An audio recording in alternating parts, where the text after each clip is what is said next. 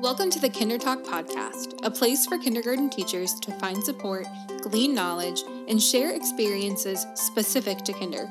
I'm Natalie, a kinder teacher turned kinder teacher supporter, and I can't wait to dive into the unique world of kindergarten together. So let's talk building a class community in your kindergarten classroom. As teachers of littles, we know the importance of making students feel like they are in a class community. They need to feel safe, included, and like they have a home in their classroom. We oftentimes think of community as building one on one relationships between teacher and student. This is extremely important, especially at the beginning of the year. But I want to talk about building specifically a class community and what that means when students value and cherish each other. So let's talk through three ways to build your class community in your kindergarten classroom without added stress or a ton of planning. The first way that I think really builds a strong kindergarten class community would be establishing pairs and partner expectations from day one. For example, PB&J partners on the carpet, stand-up pair up, and unlikely pairs doing different tasks. My kinders are so apprehensive at the beginning of the school year to share with other friends. And I think that this is a normal thing. They're in a new environment with children they've never met before. But if we as teachers can establish a place where students feel like they can share with anyone in the class and not just their bestie, I think that that creates an amazing class community. Giving students a peanut butter and jelly partner or a carpet partner or knee partner, whatever you call it at your school, where they have a partner that's assigned to them that is next to them on the carpet, either to their right or left. That gives them an automatic person that they're going to share with, and they're not fumbling around trying to find someone to share their ideas with. They feel like they are being heard and valued when asked a question, and everyone gets to have their answer heard, and they get to listen to someone else's answer as well. The key to making this work for your classroom community is to make sure that every single student is participating. Setting off the expectation from day one that you will share with your peanut butter and jelly partner helps students feel like they will be heard and that someone will be listening to their share. Once students have mastered the peanut butter and jelly partners, I think the next step to take would be a stand up pair up.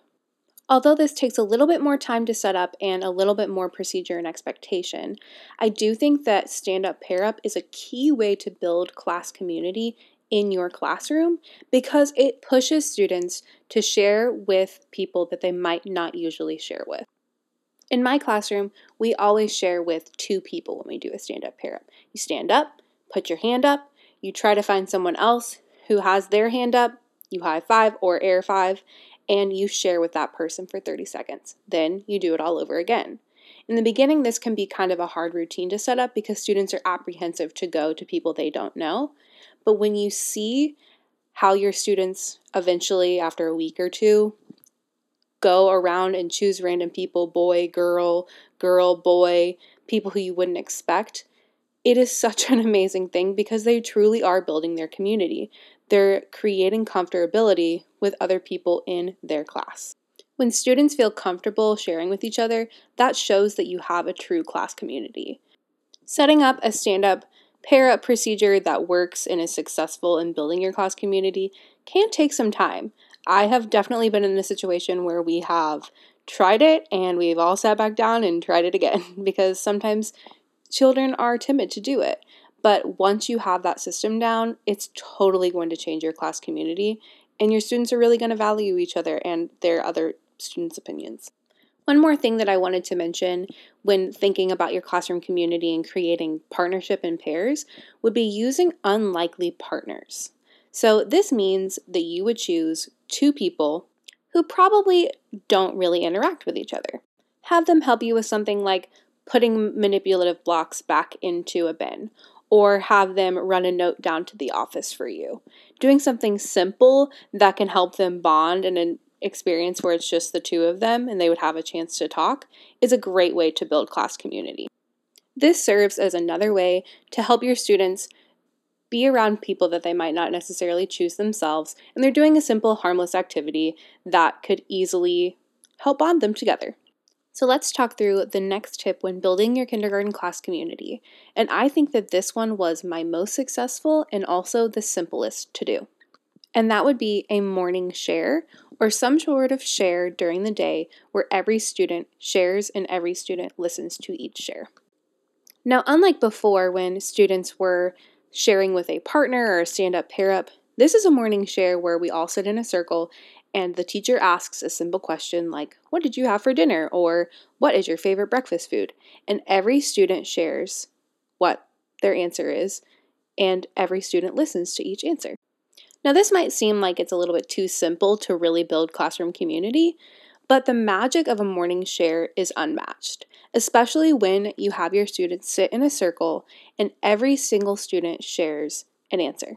When you're sharing an answer to a question like that that your teacher has asked and given you time to think about, and you're looking around at your peers and they're all listening, and maybe they're motioning with um, your silent hand signals or things that you have for listening, and you're being heard and valued by every single one of your peers, that is truly an amazing classroom community builder. The key to this is consistency.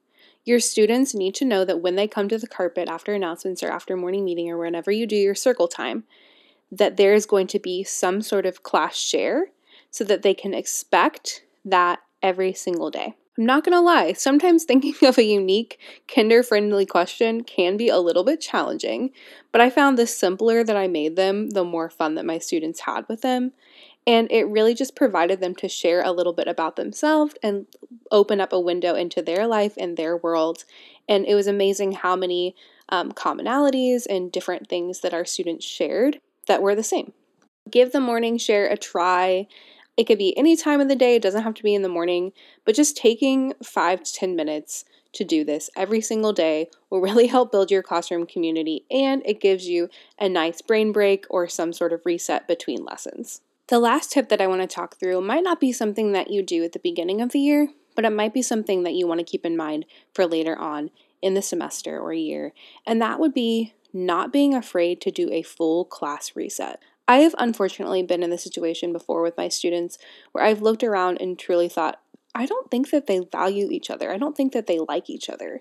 And sometimes this can just happen because of personalities or just different reasons. But that is when it is an amazing time to do a full class community reset. This is not something that you need to be afraid of or ashamed of their children, their learning, and it's our job to help guide them into how to be a community. If your classroom is kind of lacking on community, or you feel like your students are fighting a lot or bickering, or things just aren't running like a community, one of the great ways to kind of reground yourself and build that community back up is to create a classroom promise. In my classroom, I would grab a big anchor chart and I would ask students for ideas on how can you be a good friend or how can you be kind to others? What does it mean to be a friend or what does it mean to be a good student? And I would have my students give little short, simple answers. We would write them down on the anchor chart. We would talk about what it means to be a friend, how that builds in our class community and class family. And then I would have each student either write their name, if they could, on the bottom of the sheet, or draw some sort of little picture if they weren't able to write their name. When I noticed that things were getting a little unruly or students were bickering, we would always bring it back to our classroom community promise, and that would kind of help students remember oh, yeah, I said that being a good friend means this, or oh, yeah, I said that having a class community means this, and I signed that, and so that's what I believe. Now, of course, we can't just write down kind things on a paper and expect our classroom community to recreate itself, but this does help us to ground ourselves back in what our class community believes. Pairing this activity with a read aloud, like Our Class is a Family, or some sort of read aloud that reminds students that they're valued and cherished, really helps in rebuilding that classroom community. I think taking the next step in your classroom reset would be doing some of the things that we mentioned before in this podcast, like unlikely partners, matching students up to do small activities that they wouldn't maybe necessarily do together, or creating different play groups, or creating different centers groups, um, doing more morning shares, doing maybe two or three during the day, one after lunch, one in the morning, and one at the end of the day. Sometimes our kinders just need a reminder of what a community is and what that community looks like in your classroom. So don't be afraid or ashamed to do a class community reset in your classroom, especially at the beginning of January or maybe midway through the semester after a break. It is going to really help rejuvenate your classroom and give you that class community that you've been working towards.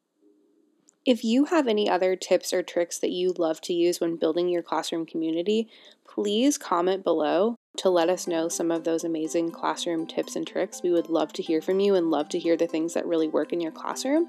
And we hope that these three tips are useful and that um, won't require a lot of stress or other planning, and that you can just put them into your classroom right away to help see that classroom community build and help see your kinders really value and love each other.